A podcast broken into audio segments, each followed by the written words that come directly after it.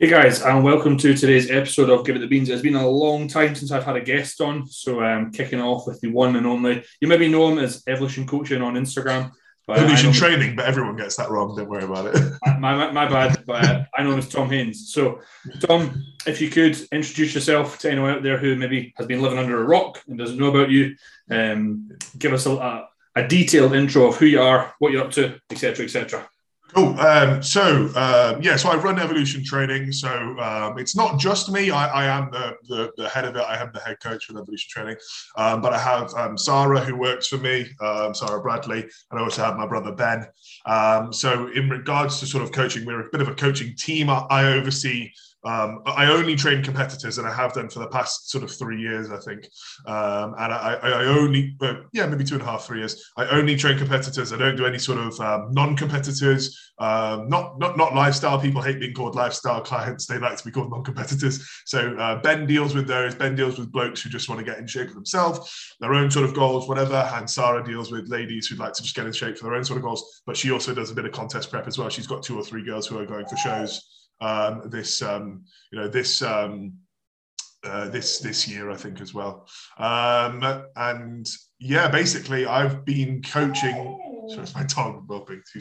Uh, so yeah, so I've been I've been coaching now. I've been coaching now for about um, I think it comes it's coming up to five years, four or five years, but not seriously to begin with. It's only been serious the last like three, um, and that means like only with you know uh, people competing and actually doing well. I, I helped one of my buddies compete years and years ago, and he he won his first ever show um, in both of his classes. He won the under 80s and he won like um, the junior class that we did. It's just some pee wee little show that we did. Um, so I helped to get ready for that. He had six weeks to get ready for it. So I was like, yeah, cool. I, I sure I think we can do it. And we just like battered him into shape. Um, so did that. And then a few people started noticing that I was doing all right with it. And I wasn't just like, I wasn't just like chatting shit. I wasn't just some one of these, you know, because back then people, you know, there wasn't like tons and tons of coaches about. Like it's a quite a, like a it's quite a popular sort of saturated market at the moment, right?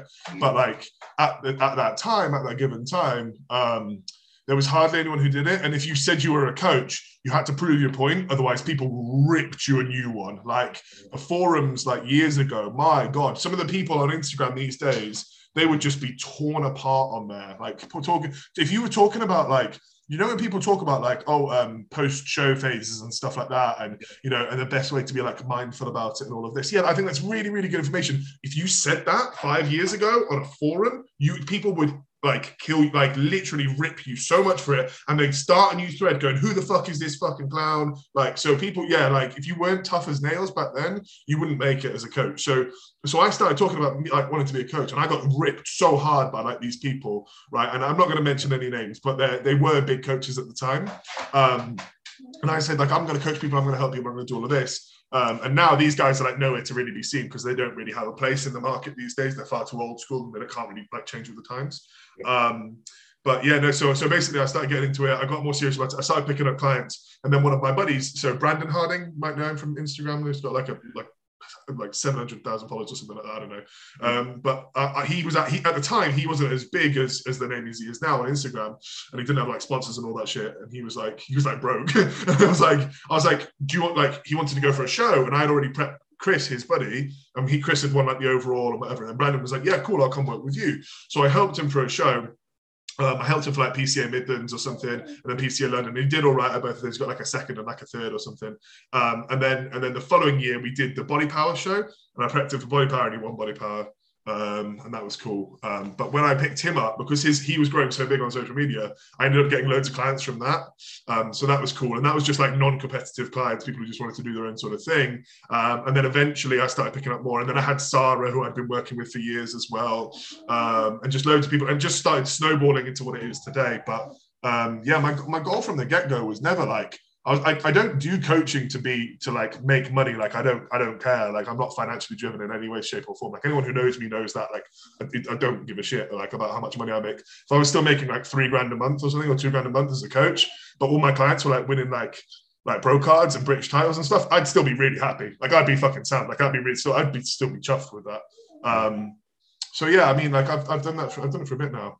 Um, as far as my own bodybuilding goes, you know, I'm not I'm not anything special as a bodybuilder. Um, I'm just um, I think my dog's still whimpering in the background. He's he's not chuffed about being in his crate. It's all right. We'll carry on. um, but yeah, no, he's um uh yeah no. So I've, I've, I've, as a competitor, I wasn't very good. Like I don't have amazing genetics. Like I can get pretty big, and if I and if I commit to my eating and my training and remembering to do my shots and stuff, like I, I can grow pretty well. But I can't like my shape and structure like even when dialed in, it's, it's not very nice to look at. Like I'm not classic. I I don't have great like muscle bellies. Like I'm just big on stage. Like I've got big legs, big glutes, and and big delts, but my my my back and my chest and everything, my arms, they're a bit shit. So um, you know, and, but I know that about myself, and that's fine. Like I would never go and do like a two bros classic class because I just don't have the look for it. Even if I was peeled and even if I made the weight, I, am not classic. Um, and even as like an open class competitor, for me to be competitive is like a super, like with two bros or something with IFBB or even PCA like class one, I need to be like 260 on stage for me to be competitive. And last time I was like 237, 238. And I and I looked, I looked, I was bigger than everyone on stage, yeah, by like a mile, but I didn't look I didn't look very like good. Like I just looked a bit. What what I like is your is your brutal honesty. There's a lot of people in this industry that are maybe deluded in regards to how they think they look, or oh, you know, the judges got it wrong or whatnot. But you're you're a humble guy, and I no, and they... I, but that's bro. That's one of the things that I actually fall out with like a couple of people about. Like I'm I'm very honest with myself, but I'm also very honest with like my clients as well. So if a client comes to me and goes, "Oh, do you like?" I had one guy recently actually leave me. He's like he was like a forty-year-old guy, right? He had just done the British, and he actually won the British. I won't say his name, but he he he he left. Like he's, I sent him a message saying he was like, "I think I need to go and pack on like another fifteen pounds muscle. Like I need to go and do all of this. I need to do it in the space of a year. All of this shit." And I'm like, I said to him, I said, like, bro, like, I, I'm not going to tell you how you can go and do that because at forty whatever years old, you want to go put on another fifteen pounds of tissue onto your frame. You've been using steroids for the past like 30 years, like 25 years, like you're gonna you're gonna die, like you're gonna kill yourself. Like, and I'm not being privy to that. Like, I'm not I'm not being party with that. And I told him, I was like, look, I'm I'm not gonna tell you that we can do that. I says you can put a bit on, you can get better, and you can make sure that you don't over diet, and we can keep you nice and full going into the show, so you don't look like strung out towards the end. And that would be a far safer thing to make you like look improved and make you better. But you're over 40 years old. You, you, can't really, in the general sense of things, improve that much more. So I'm not going to come up to you. I'm not going to tell. I'm not going to give you that. I'm not going to go. Yeah, you can do it, bro. Let's go for it because you'll just die. Like you'll be you'll be dead, and then I'll be I'll be responsible somewhat for your death. And I'm not doing that. And he and he was like, well, if you're not going to support me, I need to be with a coach who can who can back me up. I can't back that up. So that's fine. Go find someone else who's willing to do that. I'm not willing to do that. So yeah. you know, if you if you want to do that, that's your that's your choice, bro. That's not mine. Like. And, um, and that's why I fell out, and he left, and he left. So that's me missing out on 250 pounds a month for my coaching fee, right? because I couldn't give like because I'm, I'm not doing that. See what I mean? Like I don't care about like that's what I meant from earlier. Like the money doesn't mean anything to me. I'd rather my clients do well and actually be healthy. right? Yeah, no, absolutely, dude. And it's refreshing because there's not many coaches. Well, I think there is now, but maybe a couple. Mm, there wasn't. There wasn't years ago. There wasn't. Yeah, but we but because the standard rises over time, right? So like like look at it now, yeah. So like there's sheets, there's detailed breakdowns of blood work, there's screencasted videos, there's constant contact. If you start slipping, there's 10 other coaches who are willing to step in and, and smash what you're doing out of the park. Like, you know, if you don't step up to that mark, you become obsolete. Therefore, you are no longer in that top bracket of coaches. You, know, you have to, you have to go, and it will always, and it's going to go more and more and more because as coaches charge more, they are therefore going, well, hang on, he charges 25 quid less and he does fucking twice as much as you. I might just go to him you know, and and he does the same results that you do. So you have to you have to be on that ball, don't you? Do you know what I mean? Absolutely. And I guess that kind of brings us nicely to the first thing we are going to talk about, which it can be to do with competing, it goes with coaching, but you've been around for for quite a long time. You could hear that just from you talking about your experience. And well, I've, I've been in bodybuilding since I was 15. I've competed since I was 18. I've been training properly since I was yeah. 15. So I'm 20. I'm 28 actually next week. So happy birthday for when that comes. Thank you much. Yes. Podcast will be live. But how have you things? How have you seen things sort of change within the game, or I mean, is there anything that you've seen not change at all, both in hmm. regards to say coaching, but also as com- like the competitors as well? Hmm. So in terms of competitions, it's definitely gone the right way, and the, the fact that it's become immensely more popular and it's been more accessible through phys- like men's physique and bikini classes, because those will eventually lead up to those people competing in bigger classes, or at least some of them breaking through. So some girls will move to train bikini, some girls will move up to like figure and stuff, and some girls would even go from those figure classes up towards like the train figure and then the women's physique classes, which is really cool. Like I like that. Um, and then same with blokes, like men's physique guys will eventually do classic, and then they'll eventually get too big for it and they'll do bodybuilding. So I like the accessibility of it now, so you can actually access bodybuilding quite easy. Yeah. And then once you're in for a long period of time, like you know, you'll you'll move out. But then again, that is the problem with bodybuilding. Bodybuilding, especially for women, is a short lifespan for a lot of them because it it, it eats them up, chews them up, spits them out, and goes off you go with an eating disorder or a fucking psychological condition about their appearance and all the, you know. So bodybuilding, it, uh, it, bodybuilding is a prick, but it's become more of an accessible prick now. Like, like you know what I mean? Like, um, uh, yeah, it's not it's not like it's not like gate blocks anymore. Like by, by people going, well, you know, you can't bodybuild. You're not you're not 230 pounds on stage as a first timer. You shouldn't be doing it. You know what I mean? Yeah. So it's nice that it's more of a you can break into it. Um, but in regards to things like, in regards to things like um, the actual uh, scene of bodybuilding. Do you know? Do you remember the stuff recently? Like, here's let's just take an example, right? You'll know this. Do you remember the thing recently about those those female competitors dying? Yeah. And all of the, you know, and like all of that. Okay, well, that coach has just gone back to full on coaching, whatever, and he's posting up adverts every five seconds. That yeah. witch hunt, that witch hunt for him, and that rightly so, that that that calling him out, that did nothing. That did fuck all. And I've seen that at least eight or nine times before in bodybuilding. Like full on uproar in the industry. Oh my God, all these big names talking about it. Can't believe all these people are dying. It's horrendous. Look at this coach. Look what he did. Look what they're going, what's going on with this. The IFBB needs to do something. But will, it, will they fuck? Will they fuck? It's never going to change. Bodybuilding will always be like that. And if people genuinely think that doing that is going to get somewhere, they're either new to the sport so they don't quite understand, or they've not seen like and they've not seen like what's happened over these years, or they genuinely are delusional and think that they're going to change the world and they're not. But you know, like and it's a, it's a real shame, I suppose. That oh, massive! Like, don't get me wrong. I'm saying it is a shame, but you also need to be very realistic about what you can do as an individual. I can't go and stop that dude from fucking pumping loop diuretics and aldactone and Dyazide into his clients, and I can't stop girls going over there. You know, well, I suppose I, mm, maybe I can. Like, I I, I suppose I, I could, but like just continuously focusing on that group of girls, like the like the bigger girls, like the figure, physique, wellness, whatever, and do do well with them without having to fucking do stupid shit like that. But most people can't really do much to stop that. Sorry, you were saying. I'm, I'm yeah, no, I mean, I, I think uh, it's anyone that's listening to this podcast would have seen all that from last year. Um, mm-hmm.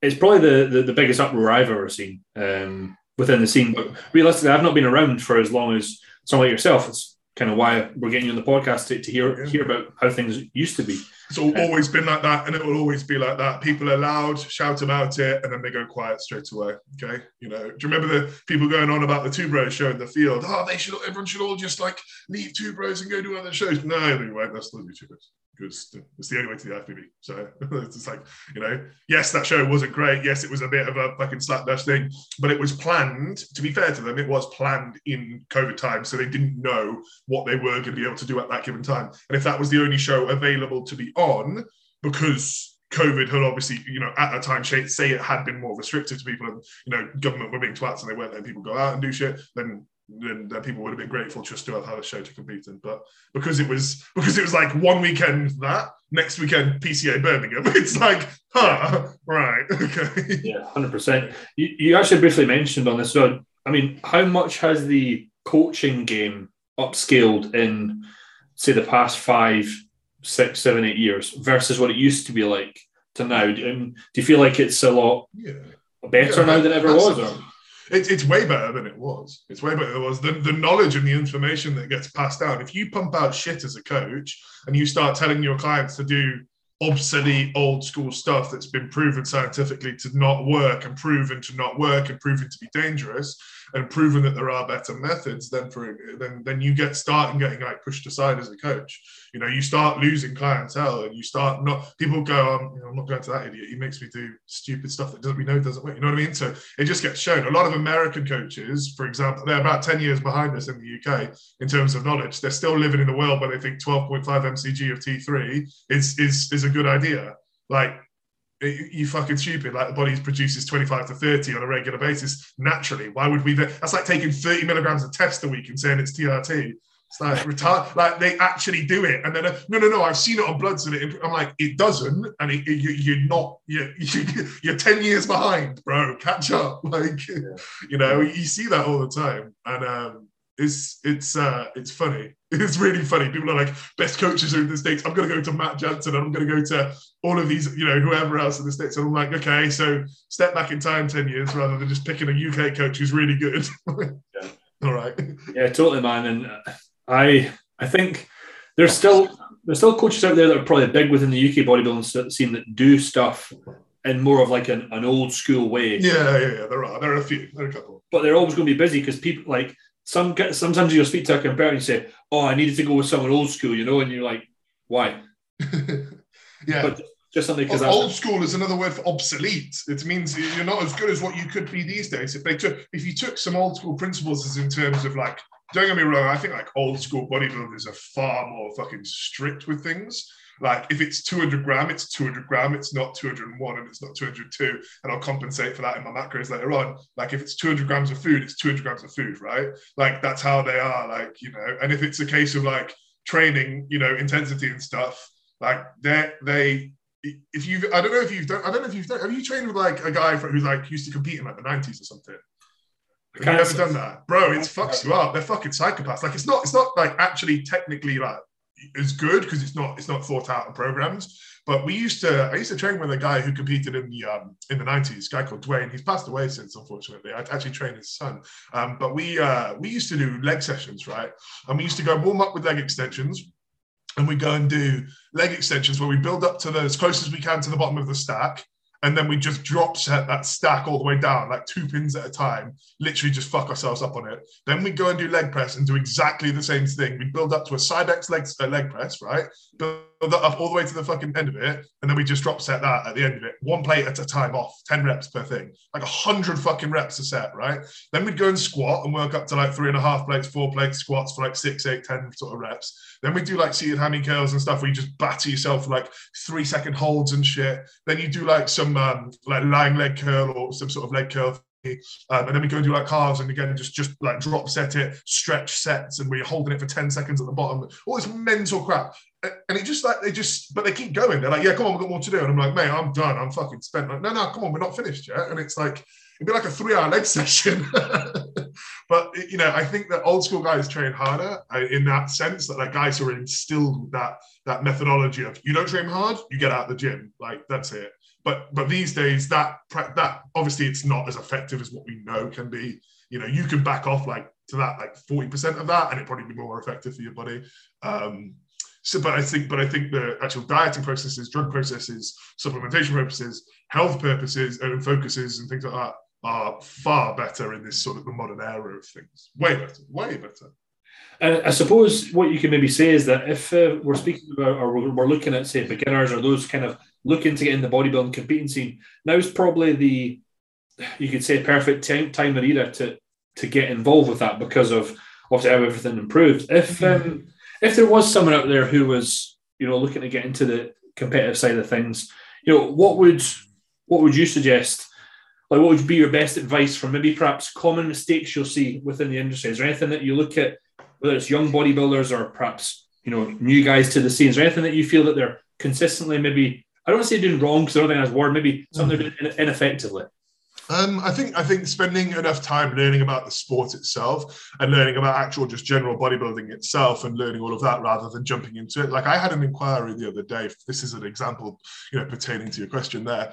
I had a guy the other day come to me and was talking about I want to compete and I want to do classic and I want to do this show in the middle of the year, right? And he was like, I want to do PCA. I want to do a first time this show, PCA. I was like, oh, okay. I said, I didn't look at his profile or anything. I just sent a message saying, Can you send me over some pictures of what your physique looks like and let me know what you're doing diet wise? Yeah, well, I usually try and eat chicken and rice like two or three times in a day, and I have a couple of protein shakes, and I make sure I'm training like six days a week, and I train one body per, part per you know thing. And I'm already thinking, fucking, this is dreadful. And then I'm thinking, and then he was like, um, and then I'm, I'm natural, and I don't really want to use anything. I'm like, oh well, well, there's a big problem. And then we've got um, and then it's like, and then I was like, send me a picture over your physique, sends it over, and it's like, it's just like no poses. It's just like half posing thing. He just looked mm. terrible. Like no offense to him, he just he, nowhere near the level of development to even think about competing. So take your time, plan out when you are going to compete, but make sure you're at a suitable level of like knowledge of the sport and a suitable level of like development before you even consider going around and asking coaches and trying to find the fucking best price or the best coach or whatever, or someone that you gel with. Literally just learn like what bodybuilding is. Go and watch a show. Like go watch a show and see how it all runs. Because you might go there and think, this is fucking shit. This is boring. I don't want to do this. Like it might not be for you. And what a lot of the time you'll find is that like like, and I always say this to I say this to a lot of people actually as well. It's like, are you sure bodybuilding's for you? Like, you sure it's like what you want to do? Because it's fucking mental. Like at the end of the day, it is pretty mad. Um, and if, if it's not for you, that's perfectly fine. That's not a bad thing. It just means you're still sane. Like, you know. But um, what, what about you? Like, what have you have you had people that have come to? What would you sort of normally do in that regard? Like, when you if you get someone to come and um, who comes to you and they're like a beginner and they're like, say you've got the same thing that I did, like they're completely fucking clueless about bodybuilding, but they really want to do it. Like, how would you go about that? What, what would you do as a coach? You're, a good, you're, a very good coach. Like you proved it this year. Like I, I said as well the other day, I can't remember who said to someone. It's like you and I, I think it was like two others. I think it said were like five years time, you're going to be doing the same shit that me and Cal did this year and Rob did this year. Like I think so. Like like three, four, five years time, and it'll be like consistent shit. But like, sorry, carry on. Like, thank you, man. That that, uh, that means a lot coming from yourself. You know, that's that's awesome, and, and that is the plan. You know. Yeah, no, you'll be there. You will. I can see it because you're not. You're, you're smart. You're an intelligent guy, but you've also like, but you're a realist as well.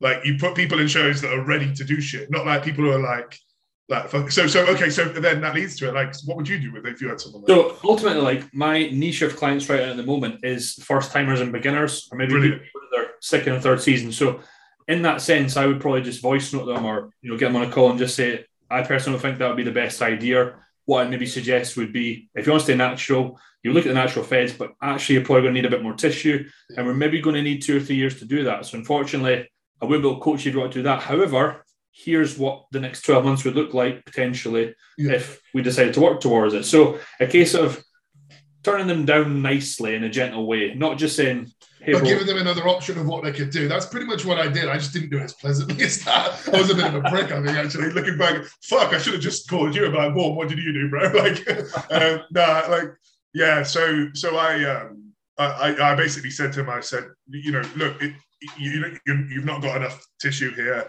Your, your, knowledge regarding to your diet clearly needs a lot of work before we even begin that. I said, you know, if you want to do PCA, that's perfectly fine, but you're probably you're going to need to use PEDs. Otherwise, unless you're like absolutely genetically blessed to fuck, right, and you want to do classic bodybuilding, I was like, look, you're probably better off starting in men's physique because you still have. But if, if you're desperate to compete, I said, but you're still probably going to need to use some form of like at least a fat burner or something realistically to get to the level of conditioning even required, you know, albeit if we can gain the amount of tissue that we need to in this space of time. So I basically just said to him, I was like, look, like maybe go like research it a bit more before you come back into it.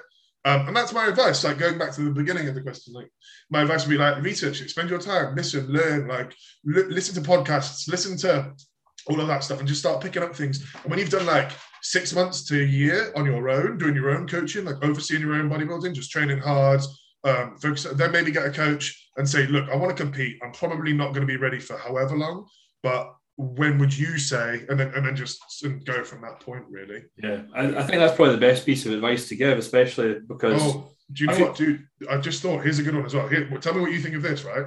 Like money wise, bodybuilding is fucking expensive. That's one other thing I would say is if you don't have a side job to pay for your bodybuilding, you, you, unless unless you're earning big bucks doing whatever you're not doing on a normal day, sort of day to day basis, you definitely need to look at making some good income alongside it. Otherwise, bodybuilding is just hard. It's just fuck, and it's and you won't be as good as you could be.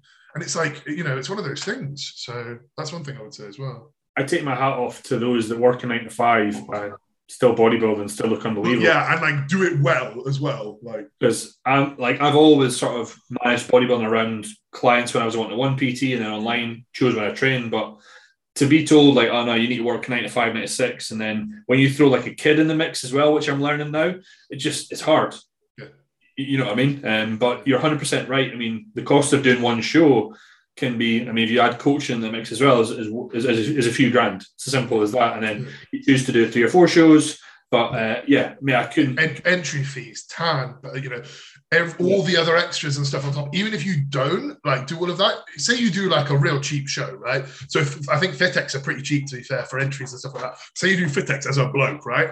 You still got to buy like a little pot of Dream Tan, which is going to cost you 25, 30 quid. Because you go, if you go from zero, this is the cheapest way you could do it. You need a pair of trunks, you need pot of Dream Tan, you go from zero to Dream Tan, no tan and base tan involved. Um, you diet your way all the way through without a coach. Even that is still an expensive food bill all the way run into it. You're like, you know, it's difficult. Even that, that's the cheapest way you could do a show. And it's still really difficult. Yeah, 100%, dude. Yeah. And I think one thing that obviously we, have not spoken about, but we will take consideration if you're assisted, like gear isn't necessarily cheap, you know. No. Um, no. But in the, I suppose, in, in the past couple of years, guys' stacks have changed. You know, we, yeah, we often it. speak about a, a safer model approach, which we'll yeah, get into, but there's definitely still an old school mentality out there with some coaches um, that kind of goes against what yeah. I would see as what the norm is now, which is kind of trying to think about safe models possible for in the years to come. Maybe yeah. perhaps when you're prepping, push things a bit. But um, when it comes to like to say, if we were thinking about like big guys, the super heavies now, do you feel that they can get as big as they need to with that safer model approach? But I guess so, what we should so, start doing is do you want to just explain what that safer model approach is for anyone that doesn't know? Yeah, man, absolutely. So, so I think, well, yeah, absolutely. Oh man, there's a load to go here. Um, so safer model approach. So safer model will be looking at the total amount that you take on a weekly basis, based on using the most mild sort of compounds that you can use in general, whilst also keeping to a milligram dosage based on a like a kilogram body weight. So bouncing across those two things there, right? So usually you look at sort of 15 milli, well, one to uh, sorry, 10 to 15 milligrams per kilo of body weight. That's sort of like where your ranges sit as being the upper end of where you need to go to and not going past that range. Now, obviously that's compound dependent because for example, for me, if there was like say I weighed like 100 kg, right, and if I go, well, I can take I can take you know um, 15 milligrams per kilo of body weight. Uh, that doesn't mean I can take a gram of tren and 500 meters test. Um, you know, it doesn't it doesn't work in that respect, but it works in respect of using using compounds in general that are safer to use. So looking at primobolans, mastrons, um, things like that. You know, like sort of milder in, in inverted commas, sort of. Um, so you would be looking at it like that, and then you would also be looking at um, using aromatizing compounds with compounds that don't aromatize in a sort of a union and a unison where they actually you know uh, work together. Um, and you can control estrogen without having to use aromatase inhibitors. Uh, that's one thing that you'd be or at least limiting the amount of aromatase inhibitors that you do use or selective estrogen receptor modulators that you're using. So that's good. So that's basically how I do it with most of my guys and girls. Even even even supers, bro. Like like supers, yeah, we still follow that same sort of approach. Like, don't get me wrong, they're gonna need like a little bit. Well, they're gonna need a lot more probably um, than than the average, you know, average Joe. But they also, um, yeah, there's other there's other factors. I can get onto that in a minute. Um, one one thing I will say though is that I think the person who's definitely pushed this the most in the UK and the person who might not you might not think it, but Joe Jeffrey generally is the godfather of that in the UK. Absolutely, 100%, totally and utterly. Now, he advises Kuba. He's spoken to JP multiple times about it. He's spoken to Cal. He speaks to me about it. He talks to all these other people. You just don't see it because it's private chats. All right. But I know for a fact that he's advised all of these people at one given time, you know, any given time, and probably still does bits and bobs to things there. Right. He is quite frankly the like go-to guy for PED safe usage in the UK. Now, that's not to say that everything that me and him did back in the day was safe, because we both, both, if you look at our old um, forum posts, what we've both done in the past was really fucking stupid. Like we both taken asinine amounts of shit, right? But that's that's back then. That's being silly, silly young men. um, but now, looking at the actual, um, you know, the, the, logistics of it, the safety of it, breaking down studies, breaking down information that we can look at, and generally just taking that and, and, and working with it in a safe manner. That's that's the best way I think that people. Yeah, and I've had mul- multiple consults with Joe as well. Well, there you go. There you, go. you know, to, to discuss everything. I would say that how I base my approach to my own usage and with clients is all coming from from really Joe's methodologies because same absolutely they work. Um, yeah. one comment that I heard I think it was last year, someone said to me, we were sort of discussing back and forth, like say off season usage and whatnot. And he wanted to run higher tests, and I was like, well, why do that when you can go blah? But he said, when we were discussing supers, and this is where this sort of question stemmed from. And he said, like, those guys, he says, it's not what got them to where they were. So why why should they switch? And I was like, well, the the reason it's not like not they weren't doing it before was just because they didn't know. It would have got them there anyway. It Yeah. still would have gotten there. It's still a better method to use it like that. One thing that I think that supers do need, and you know, top top end heavyweights, like guys who are short but also heavyweights and supers. Um, one thing that I would say is that those guys are usually using more growth hormone and insulin in their off seasons as well than the average guy. They're definitely pushing that a little bit more. I know that for a fact. Um, and dosage wise, in regards to, you know, people say, oh, well, it didn't get them there. It only didn't get them there because they had a fucking spacker of a coach before who was putting them on that high test stuff, right? So we know for a fact that high dosage test is is is really not great. Not from just like um, you know literature, but also just from like anecdotal. Like how many guys have you seen like these these these 40, 50, 60 year old bodybuilders from the 90s who were high test was the thing. If you didn't do high test, get out, where they were now they're all dropping. They're all dropping dead. Right, you know, Nasser El Sonbaty used to use like three grams of test a week year round, right? Like, you know, all these other guys, Mike Matarazzo, when he he was like a big test guy, like loved two grams of test a week in D-Mall, um, like, you know, Mike Mentz, like all these guys like did it, right? Um, it was, it just smashed it. But the, the, the big thing as well that I think is that until you've coached a super and actually tried those that sort of safer model approach and been more sort of um, focused on other things as well, uh, you you haven't got any business talking about it, you know, because you don't know. Like like look, okay, for example, Johnny, right? Johnny won the British on less than 1.5 gram of gear a week. Yeah, Wow. less than 1.5. 225 pounds on stage, shredded out of his fucking mind, and less than 1,500 of steroids a week. Yeah. And, and he was using like like I think four IU of growth or six IU of growth. So his growth did go up towards the end. I will say that, but he, he didn't really go much than that. Yeah. Um, but then you've got Ross, who does need a little bit more, who won the British as well, was my client as well, and he won the light heavies, and he was on over 2,000, but only a little bit over 2,000. So it's, there's always that, um, there's over that, there's always that sort of bounce back and forth of, okay, what does this person actually need at this given point, right? Yeah. You know, and and if they don't need it, so Johnny built his frame and his physique, like how you know who I'm on about Johnny McKenna yeah, yeah, right? Yeah, Mr. Mr. Deadlift and Mr. Hack Squat. So he he built his frame and his size and his level of you know development and everything by doing. He didn't know what steroids he was on when he was uh, when he was got to that size when he put on that much because his coach used to just do his injections for him. He used to go around to his house and he'd load up two three mil syringes, stick them in his shoulders and go and he'd go, "What's in that?" And he goes, "Don't worry about it." And he'd do the shots. So Johnny doesn't know what he was taking to get to his size, right? But if but if I can still if I took that, not knowing what the fuck he was on, I'm just assuming high test, bit of deca, bit of tren, stuff like that.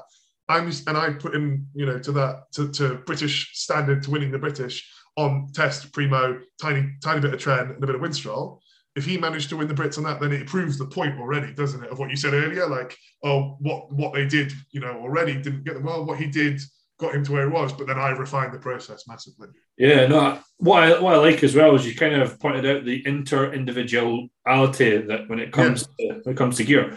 Like personally, I was me and Cal were sort of chatting after this season. I was like, I didn't run my test quite as high this year as I did last year, and I was like, Cal, I looked better last year on a little bit higher test, Yeah. but we've only known that because we ran tests a little bit lower this year. So sometimes you just got to like do it, and it could be. I, I think I think taller guys might need a little bit more test just to stop them. Like I don't know, that's so fucking anecdotal and so fucking bro science. But just to stay a little bit fuller going in, maybe because they they don't have that benefit of being able to come in slightly flat but peeled and still look relatively, you know, still beefy. You know, if we string out, like we look really stringy. You know, Yeah.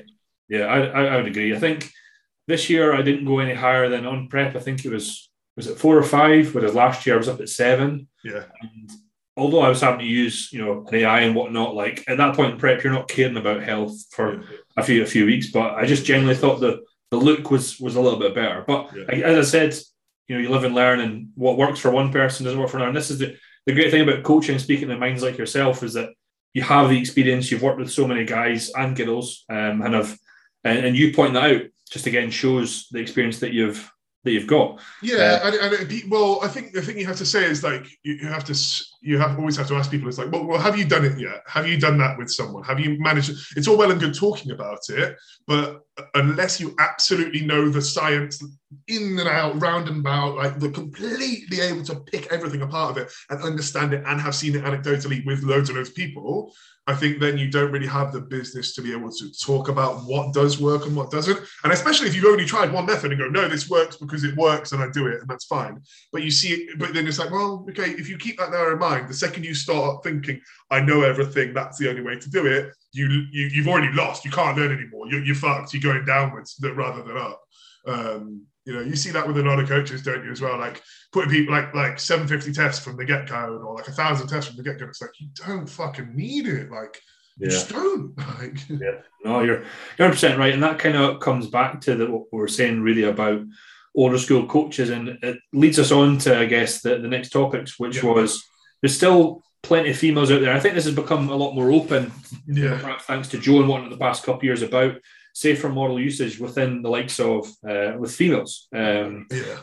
However, as I said, there's still kind of ladies out there that have are getting terrible advice. If we were to kind of look at yeah. or speak about females that are perhaps looking at assistance without just saying, you know, go go to Joe and learn, which they, they're going to do anyway. Um, is there anything that maybe perhaps you would say that where they need to start, where they need to think about what or what they absolutely must avoid? Um you, you need to for, for women going towards PEDs and wanting to use them and saying, all right, this is what I'm going to do, this is what I'm going to take. I'm going to well no, or just saying no, that's that's not right. So so if they go, oh yeah, I'm just going to start taking steroids and I'm going to do it because I'm doing a bodybuilding show and I'm just going to do this, then that's then that's fine and you're going to do it. So you need to look at like you said, a safe model of it and looking at what you can actually specifically take and do and you know everything. Now, women in general can, can, don't have to, can take anything that they want to take. That's their choice, right? Usually it's case, there are some things that women should never fucking do, but there with steroids, it's a dosage dependent compound. We talk about dosages with men and say, if you take you know, okay, for example, right, if you take 100, uh, what, uh, like, where, where does your TRT sit at the moment? Sorry, for like normally your HRT. Well, but between 175 200. Okay, cool. Right. So if you say, say you're taking 200 meg of test a week, right, and then you add in 200 megs of primo per week, over about six weeks, you'll notice that you've maintained, put a bit more muscle on, you filled out, you're a little bit stronger. It's a noticeable thing, right? Most people would say, well, primo's too low. You, you wouldn't feel it at that dosage. It's still a steroid and you're still taking it. Okay. Now that leads back to so for women in general, women when they take things are far more sensitive to the androgenizing effects, the anabolic effects of steroids than blokes are, in the sense that they don't have testosterone or androgens in general floating through their body on a regular basis. We have that. We can, blokes can take whatever the fuck they want, whenever the fuck they want to take it, and they will always look like a bloke and they will always feel like a bloke. Whereas women don't have that luxury, but are also far more sensitive in the respect that okay, for example, if they take five milligrams of Anavar per day or 10 milligrams of Anavar per day leading in towards a show, they have that response and that effect of preserving tissue, right? So they have the ability to preserve tissue. They have more of an androgenized look, popping delts, more muscle fullness, bit more vascularity, bit of sort of the grainier look to their skin when they get lower body fat, that sort of stuff, right? Improve strength, etc., etc., etc. Right? Androgen receptor sort of dominant areas will fill out a little bit more. Now, they also have that effect with any, any steroid in general. It's not just obviously Anavar, but the the one thing that, that people don't really look at is that women can take anything they want to take, but it's dosage dependent. So when when I so my women's physique girls use NPP but they use 15 milligrams of NPP twice a week or three times a week. Or if they're bigger, 30 milligrams twice a week, right? For a 60 milligram per week total. Now, totally in a week, that is 60 milligrams of steroids. If you take 10 milligrams of Anavar per day, that is 70 milligrams per week of steroids, right? So if we're taking uh, uh NPP, which is not as androgenic as um, you know, or uh, inherently and anecdotally does not have the same androgenic effects that Anavar would have which is what women really want to sort of avoid in general, right? So they want that anabolism, but they don't want super andro, maybe a bit of androgenized sort of look for a competition prep, right? For that for that cosmetic enhancement. But off season or progression wise, you don't really want to just be doing anavar in an off season when there are far, far, far, far, far more suitable alternatives from an anabolics perspective. So just looking at straight away AAS. Now we're not talking about growth, slin, uh, L-carnitine, telly, all of that sort of stuff. Not yet. We can go into that in a minute. But when you look at it from a dosage perspective, the NPP has a conversion over to estrogen. it has conversion over. It aromatizes to some degree. As a woman, why would you not want some compound that aromatizes somewhat so you have estrogen in your body? Yeah. You have some estrogen. If you put just straight up fucking masteron in your body on its own, your e- estro and your balance between andro and estro is going to be fucking cataclysmically dropped and, and bunged out. It's going to get fucked. So if you put that small amount in, you have that progression of anabolism, and you, as an off-season cycle, that's really, really useful. But now, I all I've done there is broken down what a drug does and looked at the actual chemical process of it, the formula, whatever. And you know, and I know that if, if you were comparing the two, that would be far more effective. Okay. Now that is lost on old school coaches, obsolete coaches. It's lost on them. They don't get it. They can't fathom it because they've not seen it and they've not put it into practice. And no, no, animals for safer women. That's the idea. No, it's not. Not. You just don't understand something, and that's perfectly fine but you need to understand it before you move forward. Now, going back to your question, yeah, where are you looking at for women? Now, obviously, immediately when you start talking about steroids to women, they, they immediately think, well, I don't want to inject anything. Straight off the bat, they're already like, it's like, hang on a minute, okay, hang on. An injection is just a delivery method into the body. That's all it is. It's not fucking painful. It's just not. Like if you know what you're doing, it's not. You know, and breaking that down is quite a difficult conversation to have but it's sometimes a needed conversation. And once the taboo from that is gone a little bit, things will actually be a little bit smoother, I would imagine, in bodybuilding. I'd imagine that's five, six, seven years away, though, for that to become a bit more of a, a commonplace thing. Uh, girls like to pop a little Anavar and pretend that they didn't take it, right? Um, you know, no, I'm natural. Aren't you on Clenin T3? Oh, yeah, but anabolically natural. like, all right. Um, yeah so so going from there. So now then we would look at like other so if you were looking from a realistic like what is the well not realistic but like um, a, a best possible scenario um, using low dosage growth hormone, using L-carnitine, using very small amounts of insulin, using various uh, other compounds like your metformins, um, using your SARMs, your selective androgen receptor modulators, your, your ostarine, are, are far more better for like a starting off point before then going over towards anabolics. And if you can max out with all of those first before then flipping the switch, that would be great. But chances are you're not going to have done that. And by the time you come to a coach, you'll go, Have you ever taken steroids? And go, Well, I did try Anavar for six weeks. So you've already broken that barrier there. So you yeah. might as well, you're not going to get the same response from those compounds. But it's better to have those non anabolic androgenic steroid compounds in play as a female in a realistic, in a, in a in an ideal world, in a, in a sparkly, shiny, brand new, spanking world, where that's what women start on, but they don't. Um, you know, and and yeah, just looking at the actual chemical process of a drug and understanding the breakdown of it and how it actually affects women and affects you know affects things in general. So, for example, like you know, if you're looking at like safe compounds in terms of stuff to use, not safe, they're nothing safe, but compounds that women can take you, you, know, they can take anything, but I wouldn't suggest Halotestin, tren, equipoise, things like that, because when you start taking, you know, it's just pointless, it's fucking stupid. Um, look at look at the actual drug itself and, and, break it down, and then work out sort of you know the dosage that you would be doing, or, or just fucking hire a coach that's really good with that stuff anyway, um, and, and, and then learn from them regarding it going forward. Well, sorry, what would you say about this sort of process? Like, uh, if you get a girl coming to you and go, "I want to take steroids, I want to be enhanced, I want to do a show," what should I do? You know, how do you break that down with them? In all honesty, that's not my niche. No. the girls that I'll get will they'll use lipolytics, they'll use like Clen, maybe T3, T4, um, a little bit of maybe Ostarine, and maybe like some of them have already come to me saying, oh, I've used Anavar before, so then yeah. we'll jump on that. But as far as like the you know the bigger girls that you work with, that's just yeah. that's not my remit. But yeah. having spoken to like Sir Joe and say following Victor Black stuff, yeah. hearing you preach all of that is is so like so good to hear because yeah. girls that will maybe perhaps think, oh well, this guy down the gym just told me that I should just jump on this this this Anavar straight away. Um, when realistically you've just listed five, six, seven things that they can all chuck in. Oh yeah, straight away, straight off the bat. Yeah, uh, and one other thing that's really really useful, and uh, you know, again, this the, the, old school coaches and the obsolete coaches will turn their nose up at it immediately, but using two milligrams of testosterone per week for a woman two milligrams per week, which obviously has that conversion over to estro. And then people go, well, how do you get two milligrams in a fucking bump in a syringe? And it's like, well, you have it made up by a lab, all right, mate. You don't fucking draw out one one hundredth of a mil of test. Um, but yeah, you have it made up by a lab. But you do two milligrams of test per week, um, two to three, um, and that actually sets um, sets you up hormonally to only be in a perspective in, in a in a space in a, in a, sort of a hormonal reading that would be the higher end of like um, PCOS. So it puts you in, in, in a state where PCOS, like PCOS, like women who do have PCOS, absolutely smash it at the Olympics because they generally just have that, you know, natural, naturally higher testosterone levels. And like I said back before, the sensitivity to that actual androgen itself, you know, that changes things. So you're not going to turn into a bloke on two milligrams of test a week. Um, and it just it, it, it obviously it has conversion over to estro as well, so it aromatizes, which is really beautiful. So you have like half of that's going to be converted over as estro anyway, which then puts you in a position where I have had one of my girls who uses that, who does two milligrams of test a week. Um, she got her monthly back after not having it for wow. six months, and on test, yeah. nothing else, just that. And she got her food back to a good point, and she was on that, and, and it, and it did the job.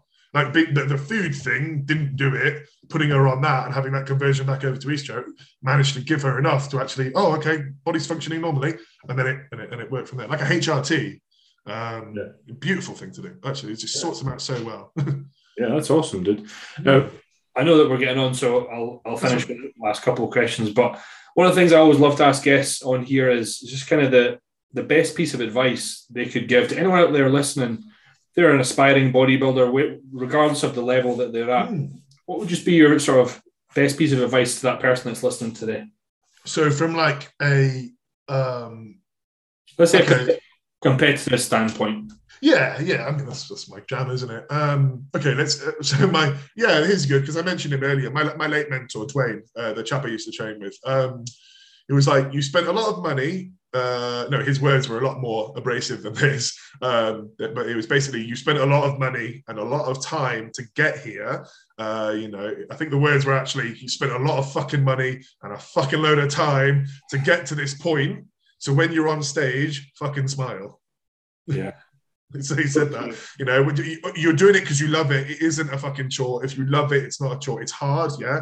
And sometimes you really wish you had maybe chosen another sport, but you love it because you love the actual, you know, the whole the whole process of the sport and the actual, you know, the eating, the training, the, you know, whatever, the dieting, the cardio, all of it. It's all it's all part of it, you know. And you, you have to be a bit mental to do it.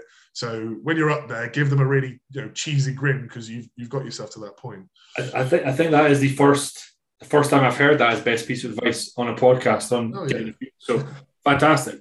And then la- lastly, this is one that doesn't need to be regarding into bodybuilding, but yeah. in your whole life, what would you say has been the, the biggest lesson you've learned? And from that sort of lesson, is there anything that you could just give advice to someone out there listening that's maybe went through the same? You, yeah, well, there's a, there's a few things I could say. I think pertaining to bodybuilding as well. Like that's the one thing I would say is like always be open to new ideas and open thought, open minded towards different like bits of bodybuilding and bits of like because it's my life bodybuilding's all my life. So like you know, be open to information coming in from other places you know you know new info new studies new thoughts new processes new people to listen to and learn from all of these people around you about what you want to do going forward don't just close off and once you've got to a say you're like okay, so say you're like real good, like you're a really good coach for right? Like you're good at what you do. But if you put the blinkers on and go, I'm not going to listen to anyone else now at all.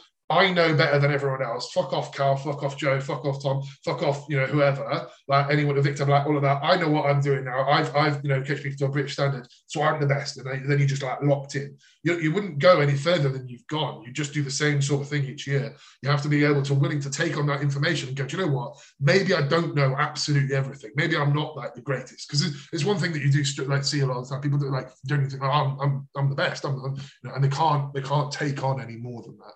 Um, and that's what and that's what just spins them into a spiral of, of just working their way down. Then um, I think yeah, just always be open to know that you don't know it all, and it's good to learn from other people, even people you might consider beneath you.